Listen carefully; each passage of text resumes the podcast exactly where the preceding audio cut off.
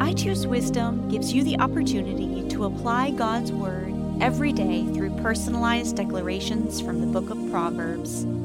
By speaking God's truth out loud, you'll be empowered and strengthened to fight your spiritual battles as Jesus did by quoting the Bible.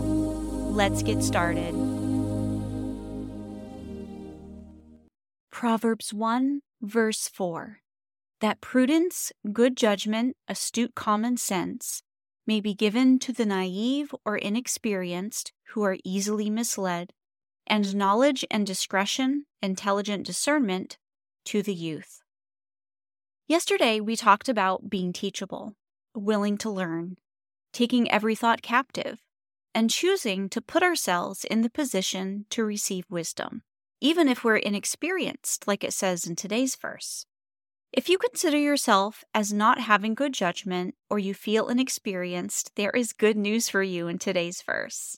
We're going to break that identity off you today and set you free by empowering you with a gift you may not even know that you had. I'm talking about the gift of discernment. It's just one of the several gifts available to you as a child of God that He has made available to us through the Holy Spirit. Because it's a gift, we don't have to earn it, we don't have to work for it, and we don't have to study for it. It's just there for us to open up and use through the power of Holy Spirit. Hallelujah. Are you ready to make some declarations? Before we do, let's review the verse for today.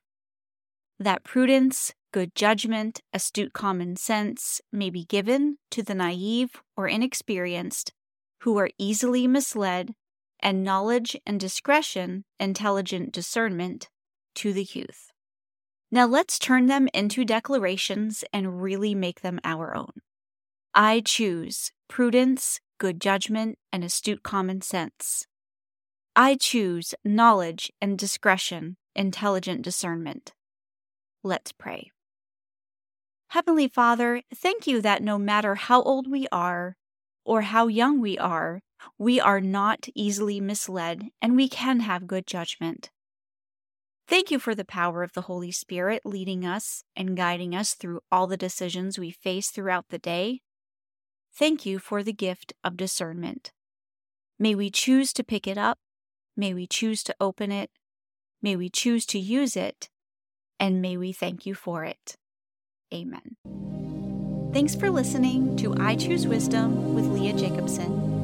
For additional resources and ways you can support this podcast, visit ichoosewisdom.com